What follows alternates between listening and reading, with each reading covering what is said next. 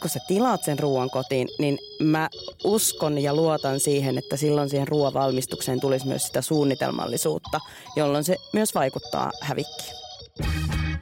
Osta laadukasta ruokaa, osta semmoista, mistä tykkäät ihan oikeasti ja niin kuin hyvää.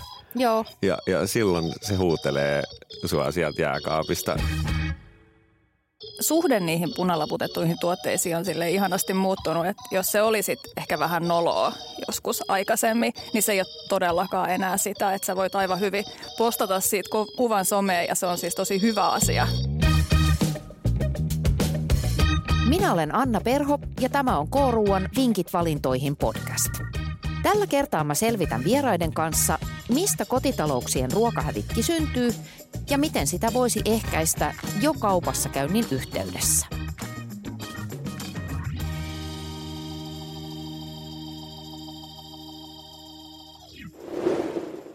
Tänään me puhutaan siis hävikistä ja hävikkiruuasta. Mulla on vieraina täällä Elina Ovaskainen, kestävän kuluttamisen asiantuntija Motiva Oystä, Ekit Saledman, Kauklahden K-kauppias ja Satu Koivisto, ruokakirjoittaja. Tervetuloa. Kiitos. Kiitos.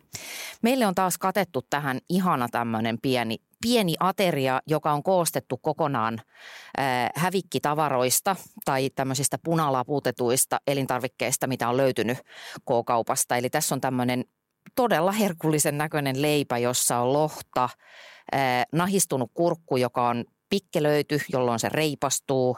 Sitten täällä on vähän keitettyjä perunoita, tuommoista piparjuuri hapankermaa. Ja ymmärrän sinua kuulijana, että olet nyt jo tosi kateellinen. Ja sitten tässä on vielä tämmöinen äh, ihan täydellisen näköinen salaatti äh, punalaputetusta salaatista. Hyvää ruokahalua. Kiitos. Kiitos, Kiitos. samoin. Näyttää aivan ihanalta. 360 miljoonaa kiloa vuodessa. Niin paljon me suomalaiset heitetään vuositasolla ruokaa menee ja nyt kun kurkkaan tänne omaan jääkaappiin, niin kyllä tästä taas vähän hävettää. Eli täältä ikävä kyllä lähtee nyt lauluun pussillinen tämmöisiä kellastuneita ruusukaaleja. Sitten täällä on kolme pilaantunutta mandariinia. Tässä on tämmöinen sipuli, josta voi käyttää ehkä yhden neljäsosan, koska se on mennyt tollaiseksi pehmeäksi. Ja sitten täällä on tämmönen yksi homehtunut pestopurkki. Tämä on yksi maailman noloimmista paradokseista. Eli minkä takia puolet maailman ihmisistä elää nälkärajalla ja toinen puolikas heittää ruokaa menee.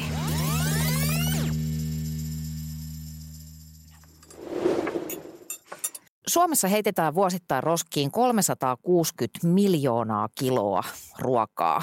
Ja kotitalouksien osuus tästä on semmoiset 100 miljoonaa kiloa vuodessa. Eli jos tätä ajatellaan vaikkapa maksalaatikko annoksina, niin se tarkoittaa semmoista 60 62 maksalaatikkoa per pää, mikä me heitetään vuosittain roskiin. Niin mikä teidän näkemys on, miksi näin tapahtuu? Meille elintärkeä asia, niin me kärrätään sitä roskiin siis törkeitä määriä. Mä luulen, että isoin syy on siksi, että me pystytään ostamaan sitä ruokaa. Sitten varmaan sen jälkeen tulee jotain kiireitä ja muita välinpitämättömyysasioita, mutta en, en mä usko, että se olisi mahdollista, jos, jos meidän yhteiskunta ei olisi sellainen, että me voitaisiin ostaa. Eli me ei eletä niukkuudessa ei. tämän asian suhteen ainakaan toistaiseksi. Me voidaan hyvin, ö, meillä on valinnan vapaus ja se valinnan vapaus, mikä meillä on, on yltäkylläinen. Elämme yltä, yltäkylläisyyden ajassa ja hetkessä. Mitä sä Satu sanoisit? No ehkä se liittyy just tähän, että on sitä rahaa käytössä ja oliko se niin, että tällä hetkellä ihminen käyttää pienimmän osan suhteessa tuloista ruokaa kuin koskaan aikaisemmin, että aikaisemmin se on ollut isompi se osuus. Ja sitten se varmaan liittyy just siihen ruoan arvostukseen myös, että se ei ole ehkä kuitenkaan sit ihmisten pääasia mielessä. Mm. Että sitten se just on, että lapset pitää hakea päiväkodista ja nyt se prese pitää tehdä huomiseksi. Et siinä on aika paljon on sellaisia häiriötekijöitä siinä arjessa, niin sitten se ruoka, joka nyt on siellä jääkaapissa, niin ei tunnu ehkä ihan niin tärkeältä. Niin, eli onko se vähän sillä tavalla, että me operoidaan siellä Maslown tarvehierarkian ylimmässä kolmiossa tai siellä pyramidin huipulla tällä hetkellä? varmaan suurin osa meistä. Mm. Mutta tässäkin pitää muistaa se, että meillä on myös ni, niitä ihmisiä, jotka joutuu hakemaan sen sit ruokansa muualta kuin kaupasta. Mutta hävikin osalta se menee myös niin, että ne, ne jotka sitä ostavat ö, yli tarpeensa, niin sieltähän se hävikki myös muodostuu. Joo. Öm, mä väittäisin kuitenkin, että aika lailla kaikki on tänä päivänä hyvin tietoisia – että mitä hävikki on. Ja sä kerroit Satu tuossa, kun etukäteen juteltiin, että, että kun sä oot aikanaan ruvennut kirjoittamaan hävikkijutuista, niin sitä on vähän niin kuin ihmetelty. Joo, mun eka kirja tuli 2014 ja siinä tämä hävikki oli silleen punaisena lankana mukana, mutta se ei ollut sen pääpointti. Mutta sillä, että syödään kaikesta mahdollisesta kaikki. Et mulla oli vaikka sellainen resepti siellä, että, että on porkkanat ja sitten syödään sen porkkanan naatit sitten pestona ja se oli hirveän ihmeellistä. Ja, ja tosiaan mua haastateltiin sinne ja tänne ja kyseltiin, että no mitenkä teillä nyt oikein syödään ja jotenkin vähän silleen, että uu, tässä on tämmöinen ihmeellinen ihminen, joka syö kaikesta kaiken. Ja sitten on ollut jotenkin aivan mahtavaa huomata, että miten kaikki tahot on jotenkin tarttunut tähän sit vuosien varrella. Et tosi paljon on muuttunut kyllä kahdeksassa vuodessa asiat, että meillä tehdään vaikka hävikkimehuja tai myydään semmoisia eri pari tai epämuodostuneita keksejä omana pakkauksenaan ja se on jotenkin tosi makeata, että miten, miten eri tahot on tarttunut tähän asiaan. Eli toi on vähän niin kuin valtavirtaistunut. Joo, näin voisi sanoa. Sitten hävikkihyllyt kaupoissa on aivan mahtava konsepti, että sekin on sellainen, mitä ei olisi voinut ehkä kuvitella vielä silloin vajaa kymmenen vuotta sitten, vaikka kyllähän niitä punalaputettuja tuotteita silloinkin oli. Silloin ne vähän niin kuin piilo, piilotettiin, ei sitä tuotu silleen framille, että, että, että meillä ei, ei sitä vähän niin kuin ehkä ei myönnetty myöskään, että sitä voi syntyä. Mm. Mm. Tavallaan nyt, nyt kun se, siitä puhutaan, niin silloin me ollaan myöskin koko ajan tietoisempia. Millaista palautetta sä saat näistä hävikkihyllyistä tai toivooks ihmiset lisää hävikkituotteita? Tai? No sellaisia palautteita tulee, että, he, että on ollut rohkeus kokeilla jotain erikoisempaa tuotetta, kun se on sinne ilmestynyt. Joskus se on sitten vähän munakana ongelma, että ensin se on ilmestynyt sinne hävikkihyllyn syystä, että se ei ole mennyt kaupaksi ja sitten sitä toivottaisiin niin sen jälkeen valikoimaan, niin se on tietysti vaikea, vaikea yhtälö. Mutta paljon positiivista palautetta. Se innostaa ihmisiä valkkaamaan ensin sieltä ainesosat ja sen jälkeen hakemaan vasta tarpeelliset ja siitä tulee semmoinen – löytöfiilis, semmoinen niin koukuttava fiilis, mm. että hei, mä tein tämän löydön. Että se ei ole enää edes välttämättä siitä rahasta kiinni. Sitten tulee tietysti myös sellaista palautetta, että, että loput tuotteet pitäisi aina jakaa ilmaiseksi – täytyy, täytyy jotenkin saada, että ne ei, mene, ne ei saa niin kuin mennä ikinä siis roskiin. Mä oon, tässä, niin, mä oon tässä ihan samaa mieltä, mutta se ilmaiseksi jakaminen voi joskus aiheuttaa sitten meissä kanssa ihmisissä vaikka vähän riitaakin, että kuka nyt saa sitten napata tonne. Et enemmänkin mä oon sitä mieltä, että, että se tuotteen elinkaari tavallaan täytyy sen hinnan puolesta olla semmoinen jännä niin kuin käyrä, joka vähän tippuu kuin lehmähäntä sinne alaspäin, että äh, hinta lähenee sitä nollaa koko ajan pikkuhiljaa, ei niin, että se on sen viimeisenä iltana just vasta jollain, jollain kellon lyömällä niin alentunut, vaan että se vähän pitää jo aikaisemmin lähteä alentumaan ja sitten sit siinä voidaan tehdä rauhassa niitä päätöksiä ennen sitä parasta ennen päiväyksen lähenevää paniikkia. tota, Oletteko te Satu ja Elina niitä asiakkaita, jotka tutkiskelee aina punaisten lappujen hyllyä? Aina, ihan Kyllä. aina. Joo, mä tunnistan tuon myös itsestä, että mä koen suorastaan semmoista velvollisuuden tuntoa siellä lähikaupassa, että mun täytyy aina mennä sen hyllyn kautta ja katsoa, että onko siellä jotain hyödynnettävää.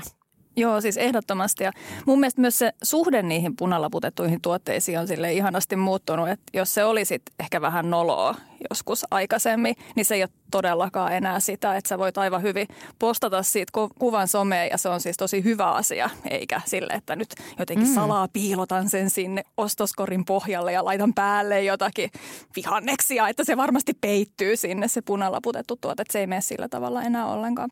Muistan, äh, me ollaan tehty yli kymmenen vuotta hävikin ympärillä, juuri niin kuluttajahävikin ympärillä töitä.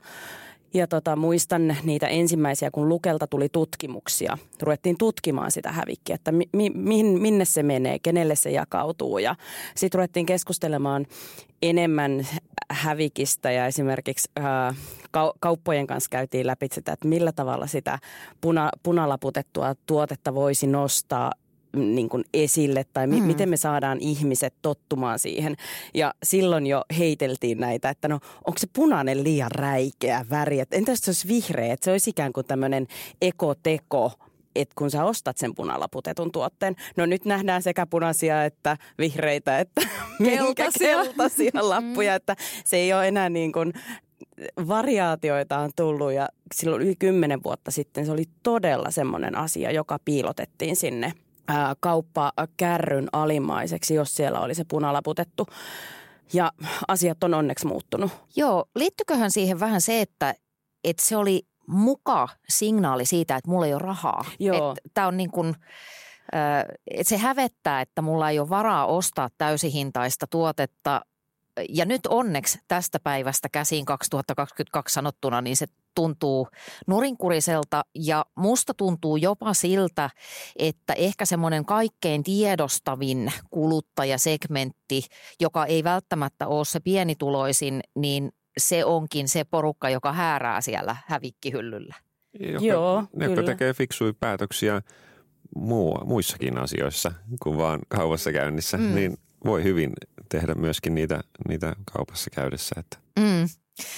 No säkin kauppiana varmasti teet kaikkesi sen eteen ihan jo taloudellisista syistä, ettei sitä hävikkiä syntyisi, niin äh, millainen rooli datalla on tuossa?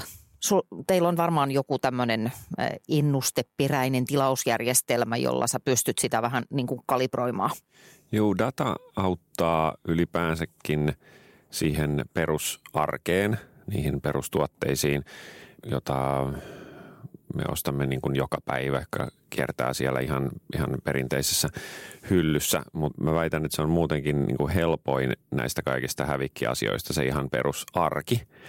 Ja ne ongelmat ehkä sekä kaupassa että kotitaloudessa syntyy sitten kaikista spesiaalitilanteista, niin kuin joku sesonki, joka vaikka nyt joulu mm. tietysti suurin esimerkki, jolloin on pakko olla kaikkea – meillä on pakko olla niitä asiakkaille. Asiakas ei hyväksy sitä, että joku, joku tuote loppui, kun on kiire sinne jouluviettoon ja myöskään sitten ehkä ei sallita sitä itselleen, että vierailta jäisi saamatta joku tietty elementti siitä joulupöydästä.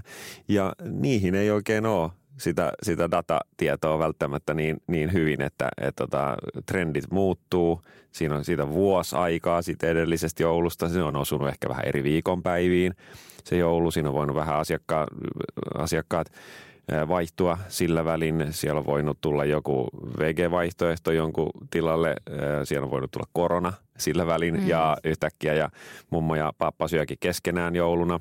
Et siihen ei oikeastaan ole sitä dataa. Että et tavallaan se, se, mun, se, mitä mä väitän, mä sanon niin kuin Marko Paananen, että tässä jaksossa mä väitän, että, että, tota, että arki on niin kuin hävikin kannalta musta vielä helppo juttu sekä kaupassa että kotona.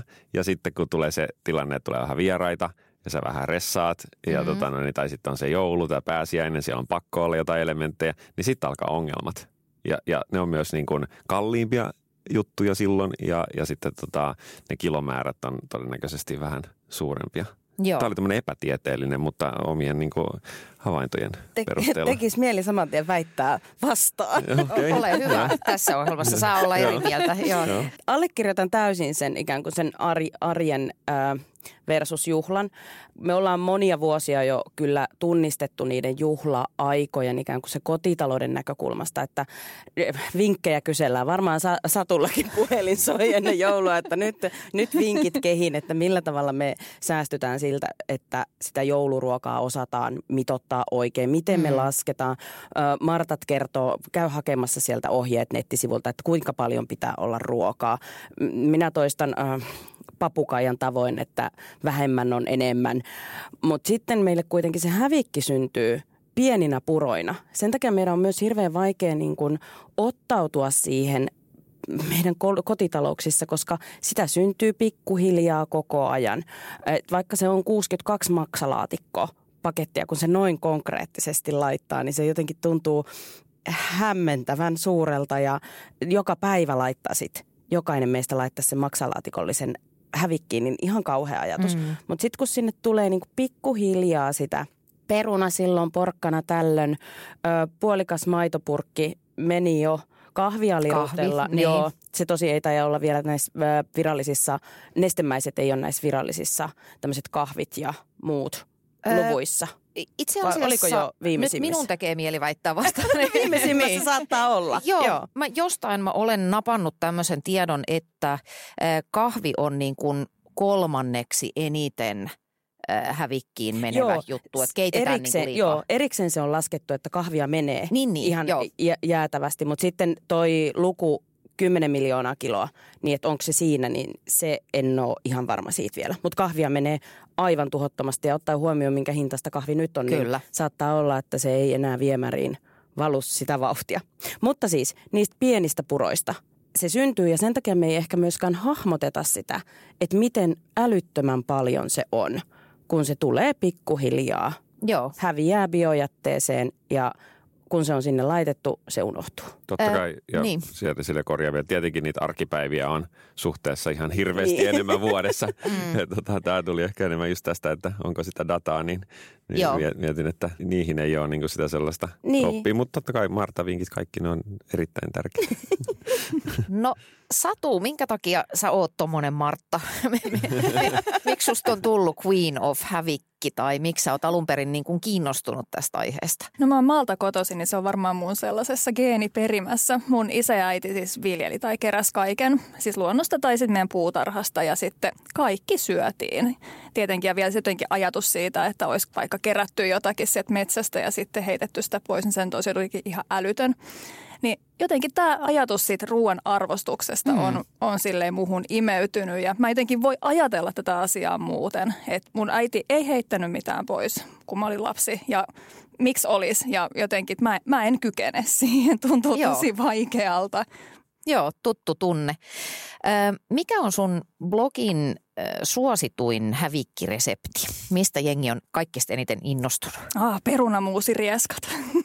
Okei. Joo, ja sitten kun sinänsä on just se näkökulma, että sulla on perunamuusia ja sit sä teet niistä sen. Että ei niin, että sä soseutat perunat tätä, näitä rieskoja varten, vaan Niin. niin. nuusia kaapissa ja sitten mihin sä voit käyttää sen. Ja sitten kun puhuttiin tuosta joulusta, niin porkkanalaatikosta, lanttulaatikosta, kaikista näistä laatikoista, mitä jouluna on. No ei nyt, onko se jollain makaronlaat, ehkä mä siitä en nyt tekisi, mutta, mutta näistä soselaatikoista niin voi tehdä rieskoja. Siis sosekeitoista voi tehdä siis, tämä kuulostaa jotenkin ehkä vähän erikoiselta, mutta siis näin on ja niistä tulee mm. ihan älyttömän hyviä. No kerro sitten vielä, että mitä tarkoittaa jääkaapin konmaritus? Se on vähän niin kuin Ah. tämmöinen sun, sun lanseeraama termi. No joo, ah, mä rakastan. Jääkaappi on hyvin, hyvin tärkeä asia. No joo, siis sitä, että et käy sen jääkaapin läpi ja silleen vähän miettii, että mitä siellä missäkin säilyttää ihan jo sen säilymisen kannalta, koska se on hyvin eri lämpötilainen se jääkaappi ylhäältä versus alhaalta. Mutta myös sitten se, että järjestelet ne kaikki asiat, mitä suu siellä jääkaapissa on, niin tiettyihin osastoihin. Että sä hahmotat, mitä suu siellä on. Ja sittenhän siellä pitäisi olla oikeasti tyhjää tilaa, jotta sä pystyt sitten käyttämään sitä jääkaappia fiksulla tavalla. Sitten jos sä huomaat, että sun menee vaikka jotain tiettyä osa-aluetta, vaikka jämiä, koko ajan ruokejämiä roskikseen, niin sitten sä voit alkaa miettiä sitä, kun sä jotenkin paremmin ehkä hahmotat, kun on siinä tietyssä paikassa, mm. että mitä sä teet sille asialle. Et mulla esimerkiksi auttoi hirveästi se joskus vuosia vuosia sitten, niin mä hommasin sellaisia kirkkaita lasirasioita, josta jo näkee päälle päin, mitä siellä on siellä rasiassa versus se, että sulla on jotain sellaisia muovisia, läpinäkymättömiä pikkurasioita, mihin ei ole merkattu sit, mitä niissä on, niin niin se on paljon pienempi se riski niiden lasirasioiden kanssa, että menee hukkaan. Kovin mun tuntema hävikin torjuja oli mun kirstimummi. Mä söin kirstimummin luona 2000-luvun alussa sellaista hilloa, joka oli purkitettu ennen kuin mä olin edes syntynyt ja se oli ihan ok makusta. Mä oon sitten seurannut mummin ohjeita ja sen takia täällä mun kuiva-ainekaapissa on esimerkiksi tämmöistä inkiväärijauhetta, joka on purkitettu silloin, kun Dallas TV-sarja oli vielä uusi juttu. Mutta noin ylipäätään niin mulle usein ruoan tuoksu tai elintarvikkeen tuoksu on se indikaattori, joka määrää, että voiko sitä vielä käyttää vai ei. Mutta tota, onkohan mä sen takia hengenvaarassa?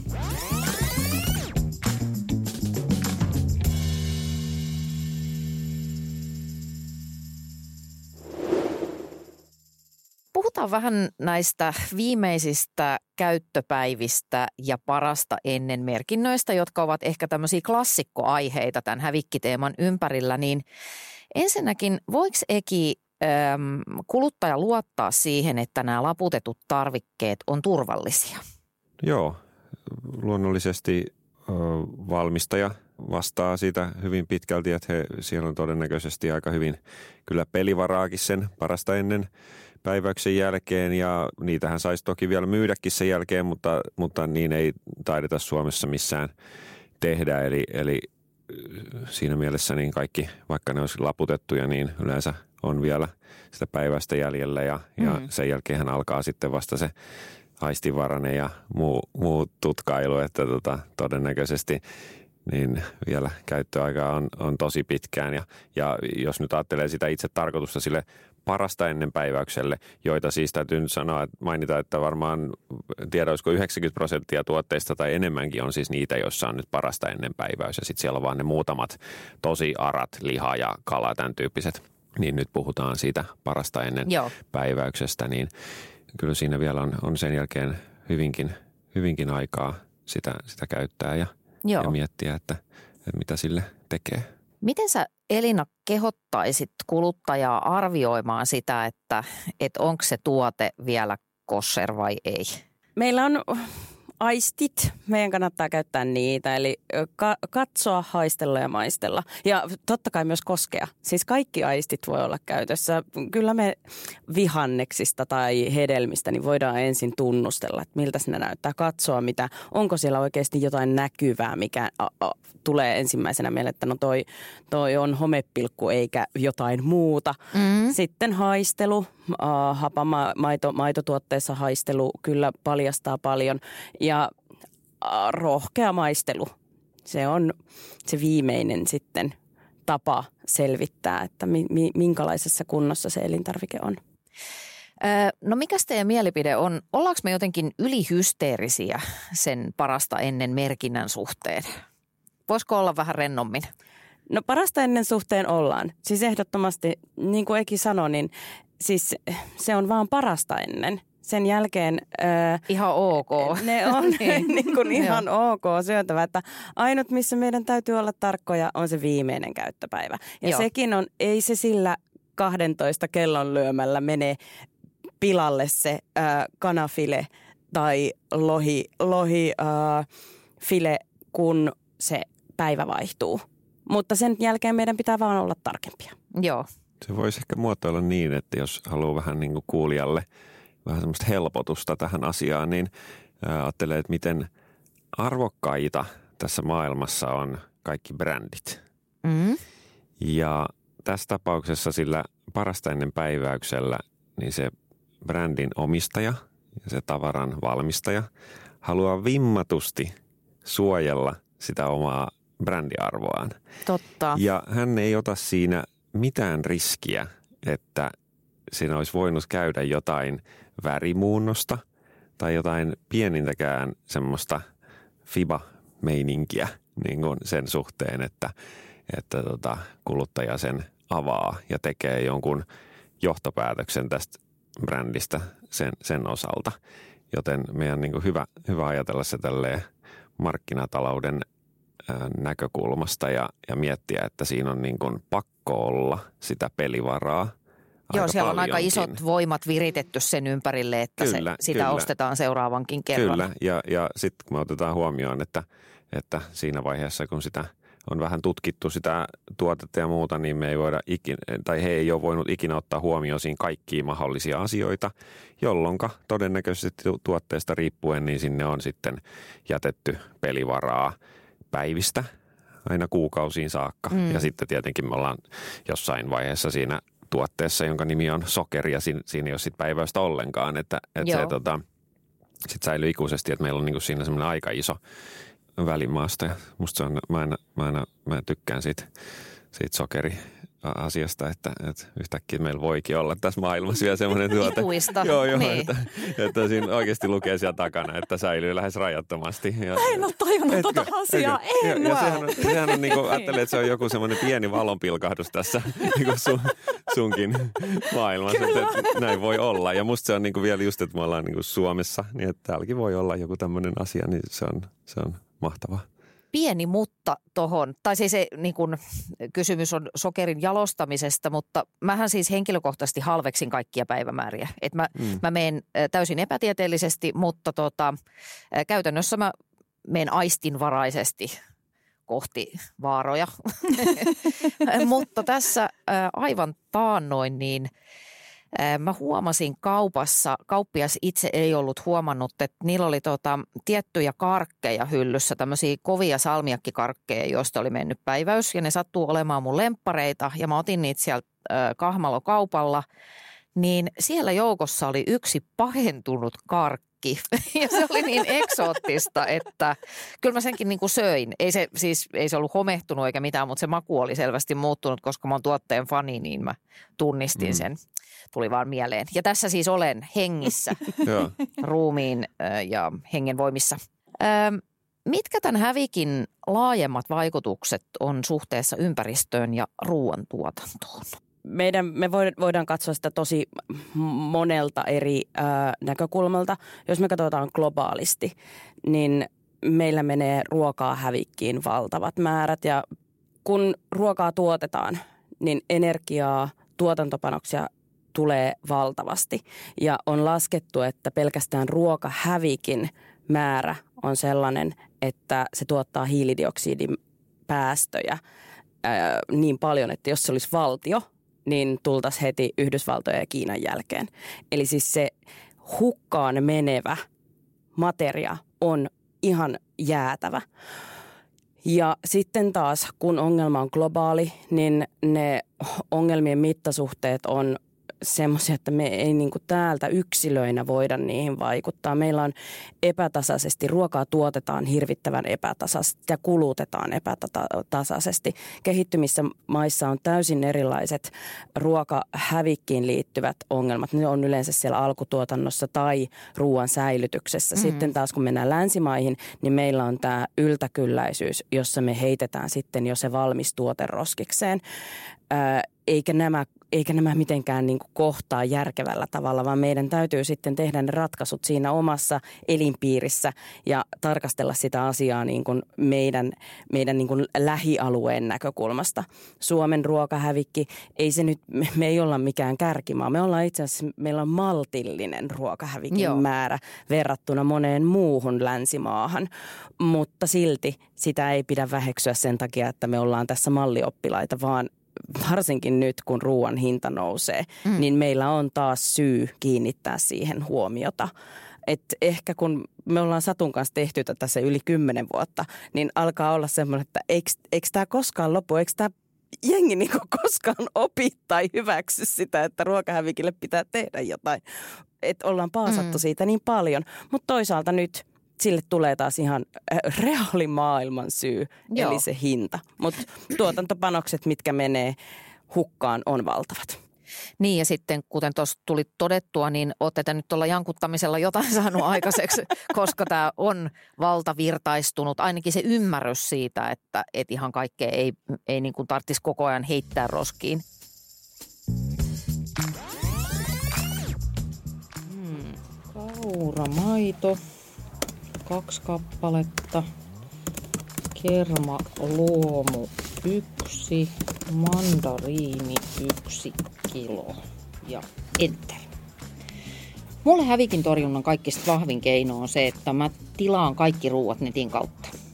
Silloin tulee paljon vähemmän heräteostoksia, joutuu funtsimaan etukäteen, että mitä me oikeasti viikolla tarvitaan. Tulee katsottua, että onko meillä jotain jäljellä, mitä puuttuu – Tämä säästää rahaa, aikaa ja sitten tämä säästää sitä hävikkiä. Ei me ruokaa haaskuun, kun jaksaa pikkusen funtsia etukäteen, että mitä tässä taas ollaan tekemässä.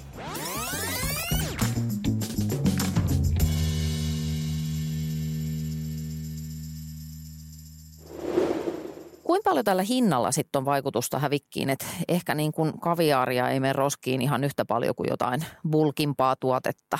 Onneksi hinnalla on merkitystä siinä mielessä, että, että tämä ei ole niin kuin verrattavissa vaikka jonkin roskaamiseen tai johonkin muuhun, koska tota, tässä on sitten se välitön vaikutus omaan, omaan lompakkoon niin kuin kuluttajalla mm-hmm. tai, tai sitten teollisuudella tai kauppiaalla niin kuin siihen, myöskin siihen bisnekseen.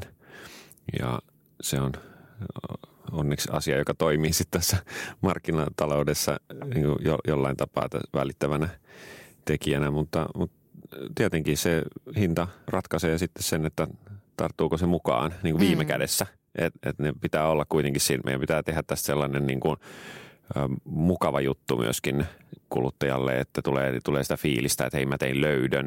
Ja tämä oli oikeasti niin kuin hintalaadultaan hyvä juttu, eikä tuottaa niitä pettymyksiä niin kuin tämän hävikin osalta, vaan että me saadaan semmoinen positiivinen kierre tähän – hommaan, koska me kuitenkin tiedetään, että tämä on kaikille hyvä juttu. No sitten jos mennään sinne ihan sen tavallisen tai meidän tavallisten kuluttajien arkeen, niin mitä sä Satu sanoisit, mikä on se kaikkein tärkein hävikin torjuntakeino? Mitä meil, meidän kannattaisi opetella tai oppia? Älä mene kauppaan ja kato mitä sun jääkaapissa on. Joo, ihan oikeasti. Kannattaa pitää sellaisia päiviä, että kieltäydyt siitä, että lähdet sieltä mihinkään, vaan, vaan tutkit, että mitä, mitä sulla on jo olemassa ja, mm. ja sitten teet niistä. Ja toinen on kanssa meillä voi olla useampaa sorttia jämiä siis tyyliin jotain maanalta tai jotain tiistailta, niin sitten me syödään sitten sellaisia buffi, jämäbuffia, että meillä ei välttämättä ole meidän nelihenkisellä perheellä kaikille samaa ruokaa ja se ei haittaa yhtään mitään. Että voidaan syödä eri ruokaa tai sitten vaikka sille, että meillä voi olla joku pieni alkuruoka, joka on joltain päivältä ja sitten pääruoka voi olla jotakin, jotakin vaikka uutta tai näin. Että, että silleen, no jääkaapista kokkaaminen. Mitä sä Elina suosittelisit? mä menisin tuolla sadun linjalla. Plus sitten se, mitä nyt korona-aikaan ollaan opittu tekemään, on ö, verkkokaupan hyödyntäminen. Ja minullakaan ei ole tähän tieteellistä perustaa ja faktaa kertoa, että verkkokauppa vähentäisi suoraan hävikkiä. Mutta itse mä koen, että silloin joutuu väkisin ikään kuin, kun sen kauppareissun tekee kotoa, niin se katsot, mitä sulla on kaapeissa. Mm. Silloin ehkä ne heräteostosten tekeminen ja se, se myös se suunnitelmallisuus, että sä kuitenkaan tilaa sieltä joka päivä. Siihen tulee kuitenkin kuljetuskuluja ja muita, niin e, ei tule sellaista oloa. Kauppaan sä voit kipittää joka päivä tai pahimmillaan mennä sinne sillä autolla joka päivä. Mutta sitten kun sä tilaat sen ruoan kotiin, niin mä uskon ja luotan siihen, että silloin siihen ruoan valmistukseen tulisi myös sitä suunnitelmallisuutta, jolloin se myös vaikuttaa hävikkiin mä sanoisin, että osta laadukasta ruokaa ja osta semmoista, mistä tykkäät ihan oikeasti ja niin kuin hyvää. Mm, joo. Ja, ja silloin se huutelee sua sieltä jääkaapista niin kuin, niin kuin syömään, että tavallaan niin kuin se on tosi tärkeä pointti. Ja toi oli kyllä tosi kiva myöskin toi, tuli tuosta nauttimisesta mieleen toi, että, että on niitä jäämäruokapäiviä, niin itse asiassa se on niin lapsille ihan mahtavaa. Sinne pääsee yleensä silloin valkkaamaan. Yes. Että kuka syö tämän jäämään? No minä otan ton ja minä otan ton. Yhtäkkiä siellä voi ollakin niin, että kaikilla on lemppariruokapäivä. Totta. Joo, Just ja mä tykkäsin näin. myös tuosta seisova pöytä-ajatuksesta, että niin kun brändää sen, että et, tämä ei ole semmoista, että syödään jämiä, vaan että on buffet. Kyllä. Joo. Tuohon ruokaan vielä liittyen kysymys, että, että onko ne hävikkiruuat myös hyviä? On, niin, pu- puolusta hävikkiruuan makua. No tavallaan mi- miksi ei? Siis sehän voi olla ihan mm. mikä tahansa raaka-aine, joka sulla nyt on vaan nahistumisuhan alla ja sitten sä teet siitä ruokaa. Että tavallaan mi- miksi se ei olisi hyvää? Mitä sä ajattelet sillä? Öö, no ehkä mä niin kun tarkoitan sitä, että että meidän mielikuvat usein on jotenkin hirressä siinä, siinä premium-mielikuvassa, että vaikkapa jonkun hedelmän pitää näyttää täydelliseltä tai, tai se iankaikkinen kurkku ei saa olla käyrä ja tämmöistä, että, että meillä menee niin kuin jotenkin mm. sekaisin se, se maku, ulkonäkö, nämä päiväykset ja muut. Jos pääset tähän paremmin kiinni. Joo, ja mulle tulee tästä nyt mieleen se, että meillä on jotenkin ehkä hirveästi myös ruokaan liittyy sellaisia jotenkin sääntöjä ja mm. sellaisia ajatuksia siitä, että mikä tekee ruoasta hyvään, että se pitää olla just jonkun reseptin mukaan tehtyä, jossa on täydelliset ainesosat ja sitten se jotenkin maku on harmonisesti rakennettu ja sitten siinä on erilaisia elementtejä. Meillä ehkä jotenkin myös helposti lähtee siihen, että se ruoan pitää olla tietyn niminen, tietyn ulkonäköinen, tietyn muotoinen, kun sitten taas sä voisit ehkä vaan just pilkkoa sen kurkun ja laittaa siihen päälle vaikka chilihiutaleita ja sormisuolaa. Siis tyyppisesti, että Joo. sen ei tarvi olla niin ihmeellistä. Ja sun, se, mitä sun lautasella on, niin ei tarvi olla aina niin kuin täydellisessä harmoniassa keskenään. Et se on niin kuin aivan sama, että sä voit syödä eka sen makaronilaatikon jämä ja sit sul voi olla ne chilikurkut siinä. Ja jos ei mm. ne nyt keskustele yhteen, niin syö ensin kurkut ja sitten sen jälkeen se makaronilaatikko. Mm. Että ei tarvi olla myöskään niin hirveän jotenkin suunnitelmallista ja jotenkin niin niin täydellistä koko ajan. Ja onhan meillä siis paljon klassikoita, jotka ovat syntyneet siitä, että ollaan käytetty sitä, mitä on. Totta. Ehkä jo semmoisia, jotka niin kuin on, on siellä ö, pilaantumisen rajamailla pizzat, bujope, siis ihan todella, pyttipannu. todella pyttipannu klassikkojen klassikot. Siis Bujopeesta muistan tarinan, että Ranskassa sitä ruvettiin kalastajien ja torikauppiaiden vaimot teki sitä niistä kaloista ja äyriäisistä, mitkä jäi myymättä. Et niin kuin, Joka on suurinta herkkua. Kyllä, suurinta Joo. herkkua, juuri näin. Kertokaa tähän loppuun vielä teidän top kolme vinkit siihen, että miten sitä hävikkiä voi kotona tai jo kaupassa käynnin yhteydessä torjua tai vähentää? Mulla on siis onni ollut, että mä oon ollut pitkään siis kaupassa töissä. Ja siellä mä oon muun muassa oppinut kierrättämään. Sitä tehtiin jo parikymmentä vuotta sitten monissa kaupoissa, joissa ei edes kunta hoitanut sitä kierrätystä sitten loppuun, niin silti vaan sinnikkäästi mm. ne, ne kierrätettiin. Ja toinen ää, tärkeä juttu siis, minkä mä oon oppinut kaupassa, niin – niin tuotteethan laitetaan aina siihen järjestykseen, että, että uusimmat on niin takana ja Joo. vanhimmat edessä. Niin tämä on niin yksinkertainen ja nerokas vinkki, jonka otat nyt käyttöön myös kotona. Eli, eli joka kerta kun kassista nostaa sinne jääkaappiin, niin näkee sen pienen vaivan, että ne on jär, siinä järjestyksessä, että ne taimaiset siellä takana kuvittelet, että sä olisit nyt tekemässä siitä sellaista, ainakin mä itse teen siis aina niin, että mä kuvittelen, Leikit että mä oon töissä. Joo, niin, niin, tota, niin teet siitä jääkaapista sellaisen äh, kaupan hyllyn ja, ja sitten se toimii niin kun jatkossa silleen fiksusti. Ja, ja, ja, ja toki se samalla siinä tulee vähän tätä, tätä järjestelyä, mistä puhuttiin aikaisemmin, että, että se pysyy silloin myöskin siistimmässä iskussa, kun, kun ne ei ole siellä väärillä siellä sun täällä siellä jääkaapissa. Mun on muuten tähän väliin pakko jakaa sun kanssa semmoinen muisto, joka yhtäkkiä pulpahti tuolta alitajunnan arkusta, kun mun kaikkien aikojen ensimmäinen ää, työpaikka, eli kesätyöpaikka oli kyläkaupassa, tämmöisessä vanhan liiton kyläkaupassa. Siellä sitä pyöritti siis kauppias perhe, ne koko perhe oli siellä kaupassa töissä ja sitten musta oli niin mahtavaa olla siellä 13-vuotiaana töissä, koska ähm, siellä oli sitten aina kahvitauko, joka korvas lounaan. Ja siellä oli äh, siis mittaamattomasti leivonnaisia – munkkeja ja leivoksia ja kaikkea, mitä paikallisesta leipomosta oli tullut sinne.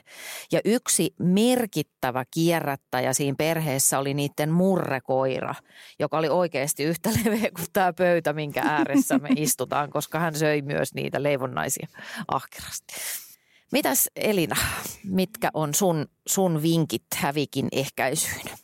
No Satukin mainitsemat jo tämmöiset äh, ka- kaapin tyhjennyspäivät ja kaapin tyhjennyspäivät. Että käy, käydään oikeasti läpi, mitä siellä on ja sitten tehdään mitä sattuu. Käytetään mielikuvitusta, unohdetaan ohjeet ja ma- maistellaan, äh, mitä sieltä löytyy. Mm, se on ihan ykkönen. Ka- kaupassa käynti.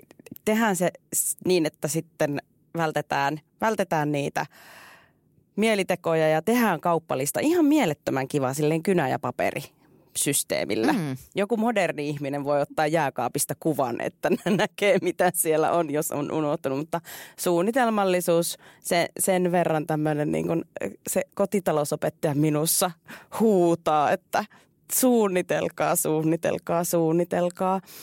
Ja siis iloitkaa siitä, että sitä ruokaa on ja käyttäkää sitä, arvostakaa sen arvostuksen kautta, kun me ymmärretään, mistä se tulee, millä tavalla se on siihen pöytään saatu, niin kyllä rupeaa kaikki maistumaan. Mites Satu?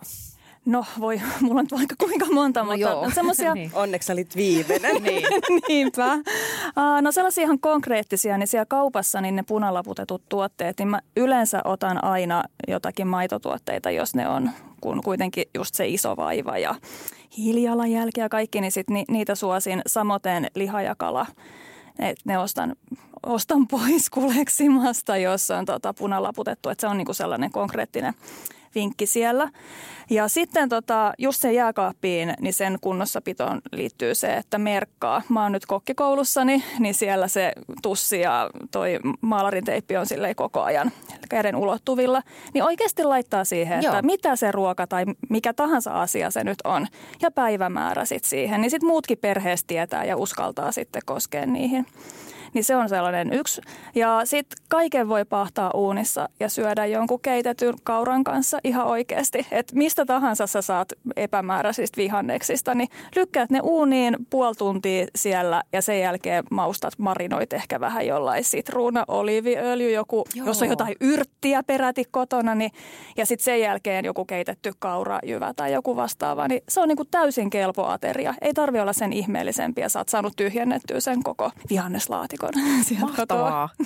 Ai, ai, tarko- niin. Tarkoitatko niitä porkkanoita, joista jo kasvaa semmoista Juuri. pitkää valkoista Joo. haituvaa? Kyllä, nekin on vielä oikein maukkaita tällä tavalla. Hyvä. Hei, kiitos super mielenkiintoisesta keskustelusta. Kiitos. kiitos.